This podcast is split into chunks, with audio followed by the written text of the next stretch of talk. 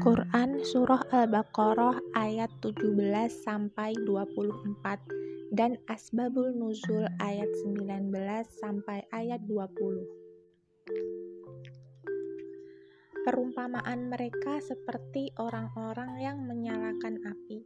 Setelah menerangi sekelilingnya, Allah melenyapkan cahaya yang menyinari mereka dan membiarkan mereka dalam kegelapan, tidak dapat melihat. Mereka tuli, bisu, dan buta, sehingga mereka tidak dapat kembali. Atau seperti orang yang ditimpa hujan lebat dari langit yang disertai kegelapan, petir, dan kilat. Mereka menyumbat telinga dengan jari-jarinya, menghindari suara petir itu karena takut mati. Allah meliputi orang-orang yang kafir. Hampir saja kilat itu menyambar penglihatan mereka. Setiap kali kilat itu menyinari, mereka berjalan di bawah sinar itu, dan apabila gelap menerpa mereka, mereka berhenti. Sekiranya Allah menghendaki, niscaya Dia hilangkan pendengaran dan penglihatan mereka.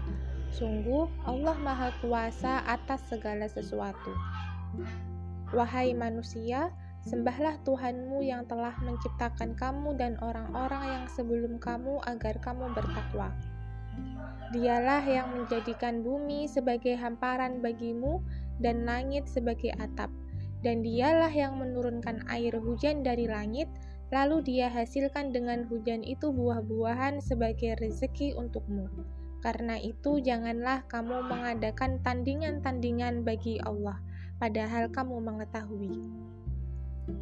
Dan jika kamu meragukan Al-Quran yang kami turunkan kepada hamba kami Muhammad, maka buatlah satu surah semisal dengannya, dan ajaklah penolong-penolongmu selain Allah jika kamu orang-orang yang benar.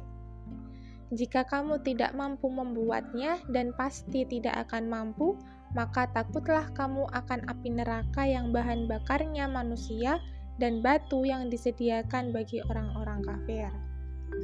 Asbabul Nuzul ayat 19-20. Ada dua orang munafik Madinah lari dari Rasulullah menuju kaum musyrik. Di tengah jalan mereka ditimpa hujan lebat dan petir. Keduanya pun ketakutan, lalu menyesal dan kembali kepada Rasulullah. Ayat ini lalu dijadikan peringatan untuk orang-orang munafik lainnya. Hadis riwayat Ibnu Abbas. Kaum munafik memang selalu menutup telinga mereka saat ada di depan Rasulullah karena takut ada ayat atau hadis yang menerangkan keadaan mereka sesungguhnya, membongkar rahasia mereka, atau perintah untuk membunuh mereka.